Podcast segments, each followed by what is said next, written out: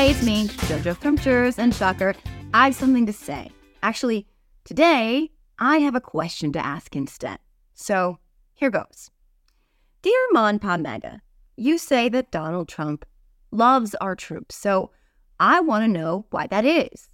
Is it because he received five deferments from the draft for military service during the Vietnam War?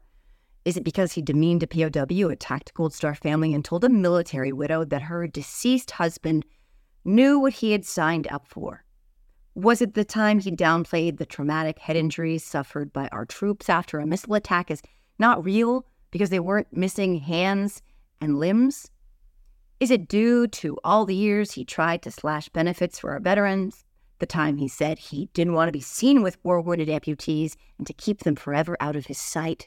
or the time he called our fallen heroes of war suckers and losers? Is it all the times he called all military leaders dumb and overrated while calling terrorists like the Taliban and Hezbollah very smart? Was it the time he demanded the flags after McCain's death be returned to full mast, or the time he demanded that a ship bearing his name be blocked from view? Was it when he stole, hid, and lied about our national security secrets, potentially imperiling countless men and women in uniform all over the world? Or was it when he suggested that the chairman of the Joint Chiefs of Staff deserved to be executed?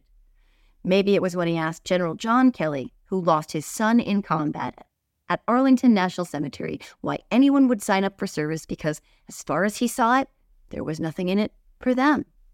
Perhaps it was hearing him say that as president, he would allow our adversary to attack the same allies this country's greatest generation fought beside and died defending? Or was it when he insulted Nikki Haley's husband for currently serving our country overseas? Which of those things was it that made you believe he loved our troops? Because I'd really love to know. Well, that does it for today's rant, but it is hardly all I have to say on the subject of Donald effing Trump. Uh, you can find a lot more content from me on the Melted Circus Peanut over on my Are You Effing Kidding Me Substack. Um, I don't just talk about him over there. I don't just talk about him in life, but um, I hope you'll check it out because I definitely have a lot to say, especially about that guy. See you all next time.